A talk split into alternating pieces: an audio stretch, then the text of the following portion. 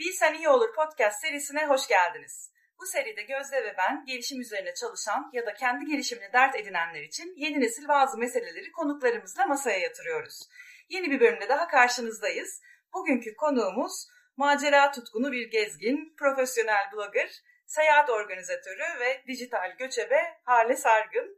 Ben aslında bu sıfatlara daha çok şey ekleyebilirim e, ama konuşmanın içinde yavaş yavaş ortaya çıkar diye tahmin ediyorum. Ee, öncelikle seni dinleyiciler için çok kısa senden dinleyebilir miyiz Hale? Kimdir Hale Sargın? Gözde, Ece çok teşekkür ederim beni konuk aldığınız için. Ee, herkese iyi yıllar diliyorum. Ben Hale Sargın, 1982 İzmir doğumluyum.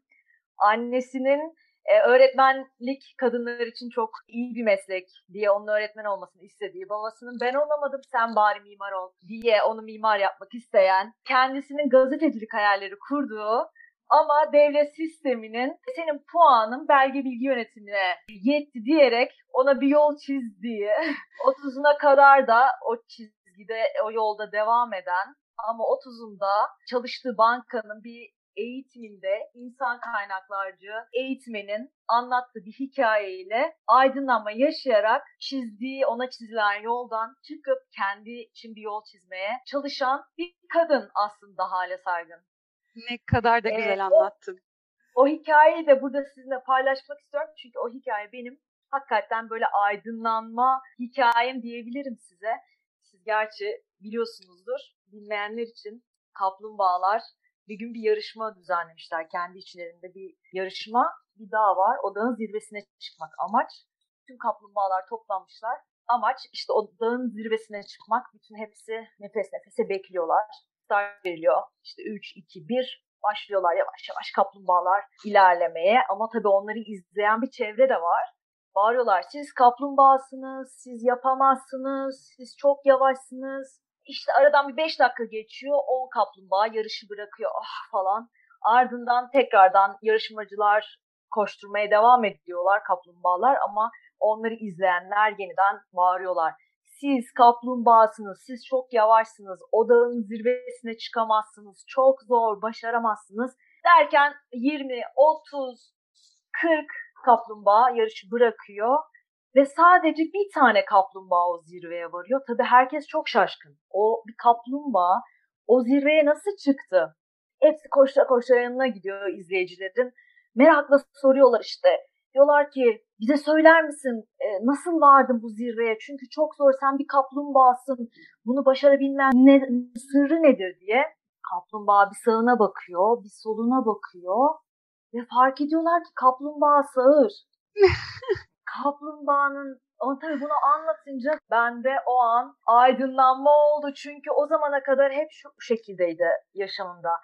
Bir şey yapmak istiyorum. Yani bu çizilen yolun dışında bir yol var kesinlikle başka yol alternatifleri de var ama nasıl ben o yoldan çıkıp da başka bir yola sapabilirim, daha istediğim gibi bir yolun içerisinde yürüyebilirim diye ne zaman ben bunu hem kendime sorsam ya da hem de çevremdeki insanlara sorsam aileme, iş arkadaşlarıma, en yakın arkadaşlarıma hale bak çok güzel bir yerde çalışıyorsun, iyi maaş alıyorsun, sigortan çalışıyor, özel sağlık sigortan var, geleceğin garanti, kariyerin var yani başka bir yol ya çok zor ya da imkansız dedikleri anda ben evet ya deyip bir kenara çekilip yine o yolda ilerlemeye devam ediyorum. Ama bu hikayeden sonra dedim ki hale sağır ol içinden ne geliyorsa onu yap. İşte bu hikayeden sonra 6 ay içinde hemen ne yapabilirim ne edebilirim olanaklarımı araştırmalara başladım. 30 yaşındayken bankadan istifa ettim ve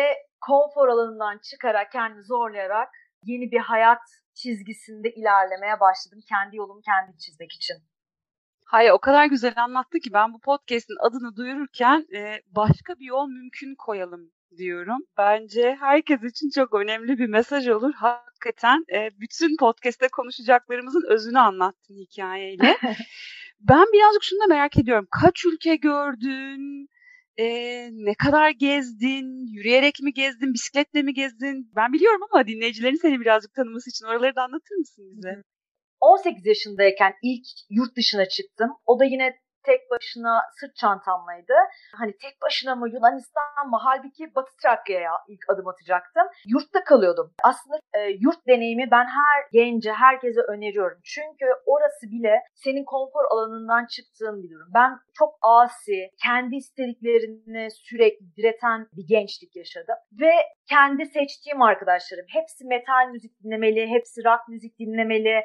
Ama o yurt odasında yedi kızla aynı odayı paylaşırken biri orada türkü dinliyordu.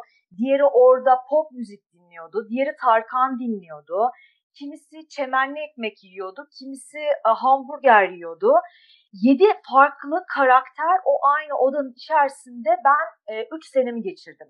Ve bunlar benim hayatıma öyle bir bakış açısı yarattı ki o farklı yedi karakter küçük dünyaydı aslında benim için. Farklı ülkelerden gelen, e, farklı şehirlerden gelen, farklı ülkelerden gelen de var. Onlardan biri de Yunanistan e, e, göçmenlerinden, işte Batı Trakya Türklerinden Jale diye bir arkadaşım. E, ilk sene birlikte yurtta kaldık, farklı bölümlerdeydik. Dedik ki Hale bu yaz neden bizim Batı Trakya'ya gelmiyorsun? Hem oraları görmüş olursun dedi. Ben ilk defa işte pasaportumu çıkarttım. Ee, onlar Batı Trakya'ya gitti yaz tatili. Ee, ben de otobüs bileti aldım. Esenler'den kalkan bir otobüse tek başıma bindim. Batı Trakya'ya, Gümülcine'ye gittim İskeçe'ye. Tabii orada e, ilk defa kendime güvenle ya ben yurt dışına tek başıma çıkabiliyorum dedim. Ardından arkadaşımla buluştum. İlk, e, Atina'yı gezdik. Döndüğümde kamp alanında işte e, biz 19 sene boyunca çadırlı ve kamplı e, küçük kuyuda bir kamp alanında yazlarımızı geçiriyorduk ailecek. Ve orada bütün arkadaşlarıma ben tek başıma yurt dışına gidebildim demenin böyle e, sevincini yaşıyordum. Ve ardından bütün e, e, iş hayatım boyunca da tatillerimde, uzun tatillerimde e, hep böyle yurt dışına gidip gezmeye, görmeye e, ayırdım. E, fakat orada yabancı dilim olmadığı için her zaman elimde bir harita, e, işte oradaki müzeler, nasıl tek başıma giderim, insanlarla çok iletişime geçmeden bütün o klasik müze, park, e, önemli e, saraylar, bahçeler onları gezip 20 gün ya da dağları, tepeleri gezip ondan sonra işte Türkiye'ye geri dönüyordum. Ama bu benim için hep şöyle oluyordu. Ya ben yabancı dili nasıl öğreneceğim? Yabancı dil bilmiyorum. E, sürekli Türkiye'de öğrenemeyeceğime dair bir e, kafamda böyle bir kalıp oluştu ve bunun dışına çıkmakta aşırı zorlanıyordum. Bankada çalıştığım son iki sene e, kurumsal iletişimde çalışıyordum ve CEO ofisine bağlı çalışıyorduk ve banka yurt dışından yabancı müdürler, yabancı yöneticiler gönderiyordu ve benim e, her cuma kabusumdu çünkü İngiliz bir yönetici ve diğer hem benim yöneticim hem diğer departmanda çalışan kişilerle toplantı yapıyorduk. Benim işim gereği yabancı dile ihtiyacım yok ama tabii ki de bankadaki yabancı popülasyonu arttığı için e, sürekli telefon çalıyor. İşte ben çekmek durumunda kalıyorum. Biri işte diyor ki İngilizce olarak Murat Bey ile görüşebilir miyim? Ya Murat Bey burada yok diyemediğim için alo alo deyip telefonu kapatıyordum. Duyamıyorum deyip. Ve o benim için müthiş bir eziyet olmaya başlamıştı. Her cuma toplantı yapılıyor ve İngilizce ben kendi işimi tercüman aracılığıyla aktarıyorum. Ve her cuma kabus benim için. Bu beni harekete geçiren nedenlerden biriydi. Benim yurt dışına gitmem lazım, bir şeyler yapmam lazım.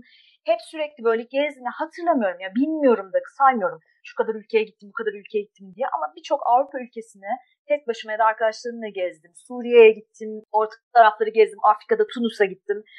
Ama e, tek başıma da gitsem, yabancı e, başka bir arkadaşımla da gitsem çok fazlasıyla insanların içerisine karışamamak beni hep o ülkeleri eksik gezdiğim hissiyatını veriyordu. Ve ben 30 yaşında bu hikayeyi dinledikten sonra ardından ne yapabilirim diye zaten gönüllülük işleri yapıyordum bankada, kurumsal iletişimde. İşte kader mi dersiniz, şans mı dersin e, önüme Avrupa Gönüllülük Hizmeti projesi çıktı. Ya neymiş bu Avrupa Gönüllülük Hizmeti projesi diye araştırırken 18-30 yaş arası gençlerin herhangi bir dil ya da bir birikime ihtiyaç duymadan sadece Türkiye vatandaşı ve e, lise mezunu olması e, isteniyor. Onun dışında sizden bir beklenti yok. 2 ile 12 ay arasında Avrupa'da herhangi bir şehirde ya da köyde bir devlet, bir dernekte ya da sivil toplum kuruluşunda gönüllü olarak çalışmanız bekleniyor. Ve bu Avrupa projelerinden Avrupa projesi olduğu için de sizi maddi olarak da destekliyorlar. İşte sizin uçak biletiniz alınıyor, vize paranız ödeniyor. Sadece pasaportunuzun olması gerekiyor. Ve sizin 6 saat boyunca dernekte gönüllü olarak çalışmanız bekleniyor. Tabii benim 30 yaşındayım bir birikmiş bir param yok. Sürekli bir şey yapmak istiyorum ama işte ya parasızlıktan mı yapamam ya dilim yetersiz diye hep kendimi geri çekerken bu e, proje benim için köprüden önceki son çıkış gibi oldu. Çünkü 30 yaşındaydım ve bu programı 18-30 yaş arası kabul ediliyor. Ben hemen başvurdum. İtalya'dan bir dernek beni kabul etti. Hemen işlemlere başladık. Ve ben kendimi 2012'de Ağustos ayında Türkiye'den İtalya'ya uçarken buldum. İtalya'da Sicilya'da adasında çevre üzerine çalışan bir dernekte gönüllü olarak buldum ve hayatım ondan sonrasında tamamen yön değiştirdi. Tabii bu kararı verebilmek için bütün arkadaşlarıma tekrardan soruyorum. Bir yandan e, kendimi dinlemeye çalışıyorum. Bir yandan ya bırakıp gidiyorum ama tekrardan ne yapacağım? Sürekli kendime şunu telkin. Hale 10 senelik bir kariyerin var. 10 senelik bir deneyimin var. Gidersin bir sene boyunca e, bir senelik kabul edildi projem. Bir sene boyunca İtalyanca öğrenirsin. Hiçbir şey bulamadın mı? Geri dönersin, kaldığın yerden devam edersin. Ya 300-500 aşağıya bir maaşın olacak ama illaki 10 yıllık deneyimin aptal değilsin ya illaki bir şey bulursun diyerekten ben oraya gittim. Ve daha gider gitmez dedim ki ben artık kurumsal hayata geri dönmek istemiyorum çünkü. Bir çıkan bir daha geri dönmek istemiyor evet, zaten. Evet, o çemberden çıkmak önemli olan. Bir sene boyunca orası benim için bir okul gibiydi ve daha az parayla nasıl hayatımı yaşarım ya da nasıl daha para harcamadan hayatı keyifle yaşayabilirim. Daha az harcama yaparak, daha az kıyafet alarak, daha sosyalleşerek, zaten çok sosyal bir insandım. Hayatım boyunca hep sosyal bir insan oldum ama işte yabancı bir ülkede I don't speak English dene kadar bile sürekli utanıyordum. 30 yaşında çocuklar için bir proje hazırladım. Geri dönüşüm projesi. Ve çocukların ya 5-6 yaşında çocuklar bana bakıp dalga geçiyorlardı. İtalyanca konuşamıyorum diye. Ve ben orada diyordum ki Hale ya bu yoldan geçmek durumundasın. Tamam bunu çekeceksin yapacak bir şey yok. Lise öğrencileri geliyor böyle. Bana küfür öğretiyorlar. İşte bu nasıl demekmiş ha ha ha karşımda gülüyorlar. 30 yaşında bunları yaşamak bir 20 yaşında yaşayacak bir insana göre daha zor. Çünkü artık daha kalıplaşmışsın. Ama bu düşünceyi bile kendinden siliyordum. Bırak hale, unut hale, ne derlerse desinler. Rezil ol ama sen bunu başaracaksın. Sürekli kendi kendime motive ediyordum. Çünkü dışarıdan motivasyonunu almaya çalıştığın anda o sana yeterli gelmiyor benim gördüğüm. İşte babama söylesem e tamam kızım dön ülkene madem yapamıyorsan diyecek. Ya sürekli seni korumaya çalışacak çevrendekiler. Ama kendim için söyleyebileceğim şu var. Alıp kendi adıma övündüğüm bir şey diyebilirim. Kendimi alıp affedersiniz bir bok çukurunun içerisine attım.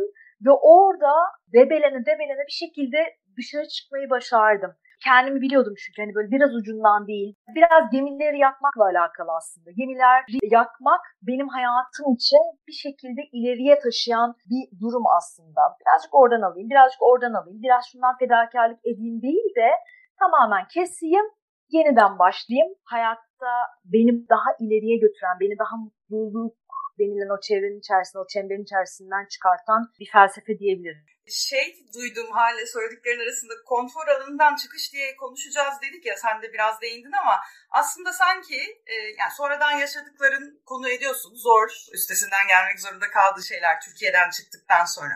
Ama öncesi de kurumsal hayattaki durum da çok büyük bir konfor değilmiş galiba ben öyle anladım. Hani konfor alanından çıkıp yurt dışında konforsuzlukla tanışmak gibi değil de sanki zaten çıkmanı sağlayan da mı bir konforsuzluktu? Ee, sen ne dersin? Aslında bu konfor kelimesi biraz modern hayatın hep bize verdiği konfor güzel bir kelimeymiş gibi geliyor. Hani sizin için düşündük. O nedenle 5 katlı apartmana asansör koyduk. Bu sizin işte konforunuzu sağlayabilmek için. Aslında konfor kelimesi insanın modern hayatta özellikle hem sağlığını hem fiziksel sağlığını çoğu anlamda hem ruhsal sağlığını hakikaten aşağıya çeken olanaklar değil. Evet bankadayken hep mutsuzdum diyemem mutlu olduğum zamanlar da vardı. Çünkü hani birden o dünyanın içerisine girdiğin zaman şey diyorsun tamam ya başaracağım bir de kariyer. Birden biri bir baktım ki ben müdür olmak e, istiyorum. Birden işte daha çok para kazanmak istiyorum. Öyle bir atmosferin içerisine girince kendimi o dünyanın içerisinde söylenilen ya da işte barınmak istenilen yer neresiyse onu kendime sanki ders edinmiş gibi ilerlemeye başladım. Evet müdür olmak istiyordum. Evet daha çok kariyer, daha çok işte insan altında çalışsın istiyordum. Mutlu olduğum zamanlar vardı ama işten çıkıp eve döndüğüm zaman o stres tüm gün ağlayarak eve döndüğümü ya da fiziksel olarak çok fazlasıyla panik atak geçirdiğim oldu. Vücudumda çeşitli yerlerde göğüslerimi kontrol edediğim bir şey mi var acaba? Kulağımın arkasında mı? Hastalık hastası olduğumu fark ediyordum. Ama tekrardan ertesi sabah işe başlıyorum. Yeniden o dünyanın, o çarkın içerisine girerken bunları çok farkındalıkla yapmıyorsun. O nedenle de hep mi mutsuzdum, hep mutsuz değildim demek ki 10 sene boyunca dayanmış ya da 10 senem geçmiş o durumdan. Ama bardağın taşına o son damlaymış demek. Yani bir gecede kalkıp da ben bankadan artık ayrılıyorum, artık kendime yeni bir yol çizeceğim diye geçmiyor benim hikayem. Bardak her gün bir damladı, damladı, damladı. 10 yılın sonunda ya da işte 30 senenin sonunda Dedik ki evet hale artık yeni bir nehir yolu bulman gerekiyor ilerlemen için. Mutlu olduğum çok zamanda oldu, mutsuz olduğum çok zamanda oldu. Dediğim gibi son damlaydı aslında. Ben bir yandan da aslında söylediklerinden şunu da çıkartıyorum. O çarkın içinde olduğumuz sürece bunu görebilmek çok mümkün olmayacak. O yüzden kendimize durma, uzaktan bakma zamanları illa işi bırakıp gitmek anlamında ya da hayatlarımızdan vazgeçmek anlamında demiyorum ama başka bir açıdan bakma fırsatı yaratmak durumundayız. Bir de şey çok ilgimi çekti hali çünkü dünyanın buna ihtiyacı var azla yaşamak, sade yaşamak. Biraz oradaki deneyimini anlatsana. Sonuçta gezerken bir yandan da hani maddi olarak birçok şeye ihtiyacın oluyor. E, nasıl bir deneyim senin için ya da sen nasıl becerdin o azlığı, sadeliği? Önce ilk soruna geleyim. Ben ve diğer işte bu hareketli modern dünyanın içerisinde yaşarken aslında hep aynı örneği veriyorum herkese. Böyle bir hamster gibi bizi bir e, silindirin içerisine koymuşlar ve sürekli koşuyoruz. Sürekli koşuyoruz ve her şeyi işte o koşarken kulağımızda müzik dinlemeliyiz, e, bir podcastliyiz, bir TEDx konuşması dinlemeliyiz. Ama işte yürüyen merdivenden aslında durarak değil de yandan yürüyerek çıkmalıyız ve yine kulağımızda bir şey olmalı. Trende giderken hep bir şey okumalıyız. Sürekli bir meşguliyet halindeyiz. Ya bunu iyi, kötü, yanlış, doğru diye değerlendirmiyorum. Ben kendi açımdan bakıyorum. İşte sürekli bir meşgul olmakla hep koşmak. Günün sonunda işin bittiği zaman diyorsun ki ay çok yoruldum ya, aşırı yoruldum diyorsun. Ama bakıyorsun aynı yerde saymışsın. Ve aynı çevrenin içerisindesin de herhangi bir yeni insan tanısan dahi o çevrenin sana sunduğu bir insan portföyüne, insan çizgisinde olan birini tanıyorsun. Bankadasın, iyi restoranlara gidiyorsun, iyi yerlerde vakit geçiriyorsun ve hiç fakir biriyle, kapıcıyla bile bir temas halinde değilsin aslında. Günaydın diyerek yüzüne bir tanımıyorsun bile aynı apartmanda olduğun insanları bile. Ve o meşguliyet aslında bizim bence en büyük farkındalığımızı kaybettiren neden. Farkında olamadığımız için de ne istediğimizi bilmeden hayatımızı yaşıyoruz. Yani kendimize sorduğumuz anda ya ben en basit soru aslında neden ben bu dünyada varım dediğin anda bile ya da ne istiyorum gibi bir cümleyi bile kendine sorduğun zaman İç sesin bile sana gerçekleri söylemiyor. Çünkü ya mutlu olmak istiyorum, basit, sade bir hayat yaşamak istiyorum dediğin zaman bile başka sesler kulağına geliyor. Kariyerinden mi vazgeçeceksin? İşte çoluğunu çocuğunu ortada mı bırakacaksın? Annen ne diyecek? Baban ne diyecek? Sadece dış ses de değil değil mi Hale? Yani iç sesler de bir yandan da. Tabii. çünkü iç sesini bile ona göre yönlendirmişsin. Ona göre eğitmişsin. İç sesinde bir yandan diyor ki ya ben sade bir yaşam istiyorum. Bir yandan diyor ki diğer iç sesin ama olur mu canım sen en iyi villayı hak ediyorsun. En iyi arabayı hak ediyorsun. Yani iç sesini insan dinlerken bile hangisinin gerçekten pure bir şekilde hangisinin saf iç ses olduğuna bile anlayamıyoruz. O nedenle de meşguliyet insanı hakikaten yaşam amacından an, bu yaşama rahat bir şekilde akışkan bir halde yaşamasını engelliyor bence. O nedenle de yalnız kalmak, bir şekilde gün içerisinde bir nefes alıp biraz kendinle baş başa kalmak Bunlar pratikle yapılacak şeyler. Hemen bir anda bir, bugün kalktım dur bakayım istesin ne diyor. Tamam artık şimdi böyle ilerliyorum. Böyle ilerlemiyor. Bunlar hep günler, aylar, yıllar alan pratikler aslında. Ve ne yazık ki hiçbir okulda bize bunlar öğretilmediği için de ve şu anda internette, çevremizde bir sürü size iç sesinizi öğretecek insanlar da çıkıyor. Hani bunların da çoğu aslında kendi seslerinden bile uzak, tamamen e, ticari amaçlarla. Ticari amaçlarla e, size yöneliyor. Bunun için herhangi bir para harcamanıza gerek yok. Bunun için çok büyük çaba kendi içinizde sarf etmeniz gerekiyor. Tabii ki de öncelik bu. Zaten her şeye yavaş yavaş pratik yapa yapa yol size bir şekilde açılıyor. Bunlar zamanla olacak şey. Yani bunda da yine insan başladıktan sonra pes etmemesi gerekiyor ki kendinle tanışmak için. Ve ben çok güzel bir söz duymuştum. Bankadan ayrıldım. İtalya'ya gittim. O İtalya'da da yine çok meşguldüm. Çünkü o kurumsal hayatın bana öğrettiği çok çalışacaksın. Sanki işte banka seninmiş gibi çalışacaksın ya da dernek, o sivil toplum kuruluşu benimmiş gibi. Ben orada tüm gün boyunca çalışıp oradaki gönüllüleri organize ediyorum. Tabii bir sene sonra İtalya'dan döndükten sonra Türkiye'de geldim. E ne yapacağım ben şimdi diye böyle bir boşluk içerisine düştüm. Seyahat etmeye başladım gidip böyle gönüllü olarak bazı yerlerde, bazı çiftlerde çalışıyordum.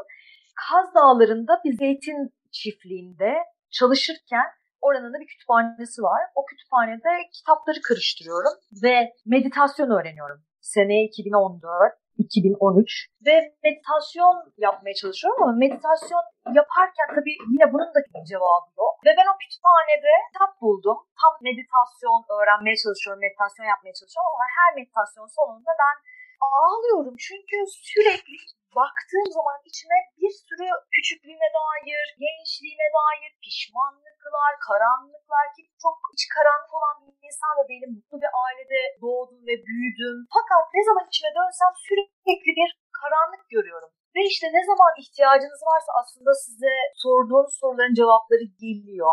O kitabı açtığında kitapta şöyle yazıyor. Meditasyona başladığınız zaman karanlık bir odaya girmek gibidir. Gündüz dışarıdan çok aydınlık güneş ışığından bir odaya giriyorsunuz.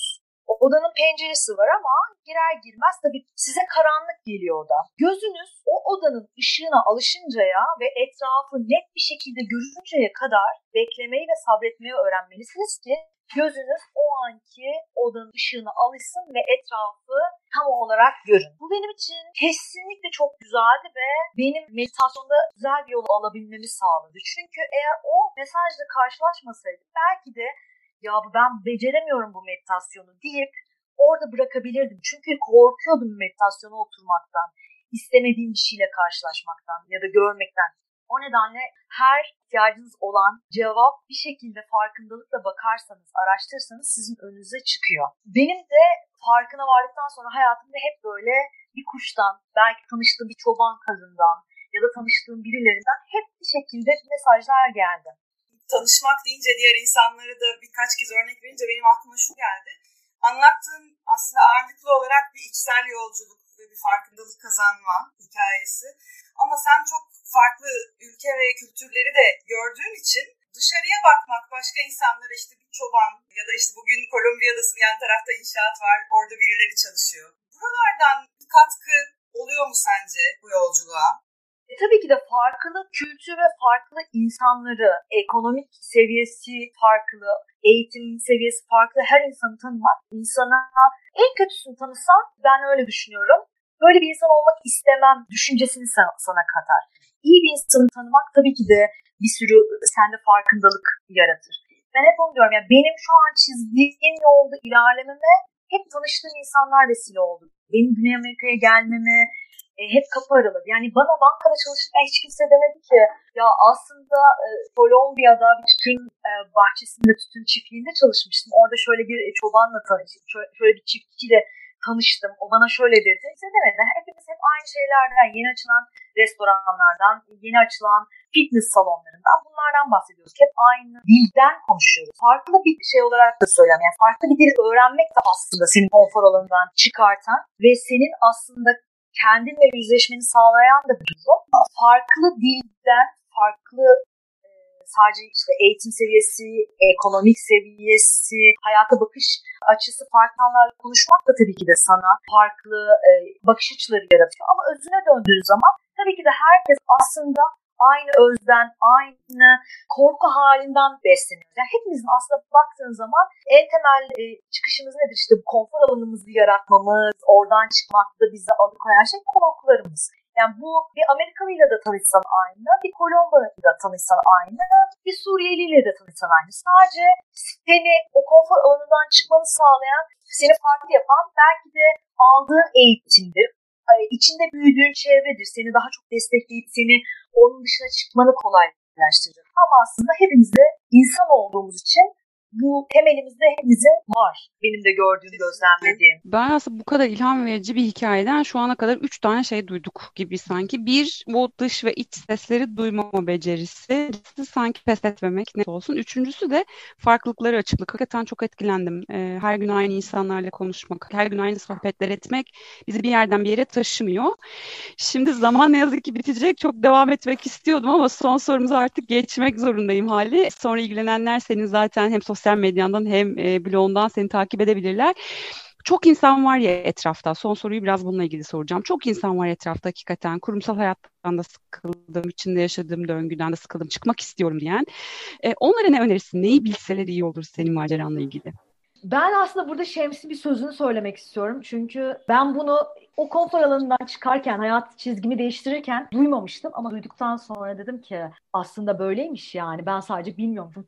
Şems Tebrizi der ki düzenim bozulur, hayatımın altı üstüne gelir diye endişe etme. Nereden biliyorsun hayatının altının üstünden daha iyi olmayacağını? Bu çok etkili, çok gerçekten birçoğumuzun kafasını açabilecek bir cümle. O nedenle ben diyorum ki adım atın, neyi değiştirmek istiyorsanız çok büyük değişimlere de gerek yok. Belki o gün 15. kata yürüyerek çıkabilirsiniz. Ya da yürüyen merdiveni değil de e, normal merdiveni tercih edebilirsiniz. Ya da bugün sağ elinizle değil de sol elinizle yemek yiyebilirsiniz. E, çünkü bizim Deneyim. aslında hayattaki e, evet farkına vararak yaşamak aslında bizi tatmin eden ve mutlu eden bir hal alıyor. Sadece farkına varmak önemli olan. Neyin farkına varabiliyorsan her gün düzenli olarak yaptığın şey beyni otomatiğe almış bir şekilde onu devam ettiriyor. Ama farklı bir şey yapmak aynı zamanda beyin hücrelerini bile bu şekilde yeniliyorsun farklı bir şey yaparak. O nedenle de ben diyorum ki kaybedeceğiniz hiçbir şey yok ne kaybedebilirsiniz? Ancak tekrar düşseniz de tekrar kalkıp yolunuza devam edeceksiniz kaldığınız yerden. Ve hiçbir şey için de geç değil. 20'si, 30'u, 40'ı, 50'si, 70'inde bisikletle Güney Amerika'yı gezen bir İtalyanla karşılaşmıştım. Ya yani İtalyan diyorum da hani sadece millet söyleme bir insan diyeyim. Ee, çok teşekkür ediyorum her ikinize de. Beni konuk aldığınız için çok keyifli bir sohbetti. Umarım dinleyenler de keyif almıştır. Herkesin yolu açık olsun. Seçtiğimiz yolda açık olsun. Çünkü sadece bize verilen yol değil başka alternatifler de var hayatta. Bu benim yolum. Ben bir yolda yürüyorum ve başka yollar olduğunu da gösteriyorum. Ama herkes kendi çizdiği yolda yürüyebilecek e, güce de sahip. Ben yapabiliyorsam bunu ki normal sıradan bir insanım çok kişi de çok rahat bir şekilde bunu yapar. Ne maddi, ne eğitim, ne dil, bütün o koyduğumuz engeller aslında yolumuzu kapatan hepsi bizim kendi içimizde oluşturduğumuz evet, zihinlerimizde. O nedenle diyorum ki konfor alanından çıktığın zaman hayat başlıyor. Herkesin yolu açık olsun. Ağzına sağlık. Çok teşekkürler. Sağ ol İyi ki geldin. Hoş geldin. Teşekkür ederiz. Çok sağ ol. Ben teşekkür ederim. Sevgiler.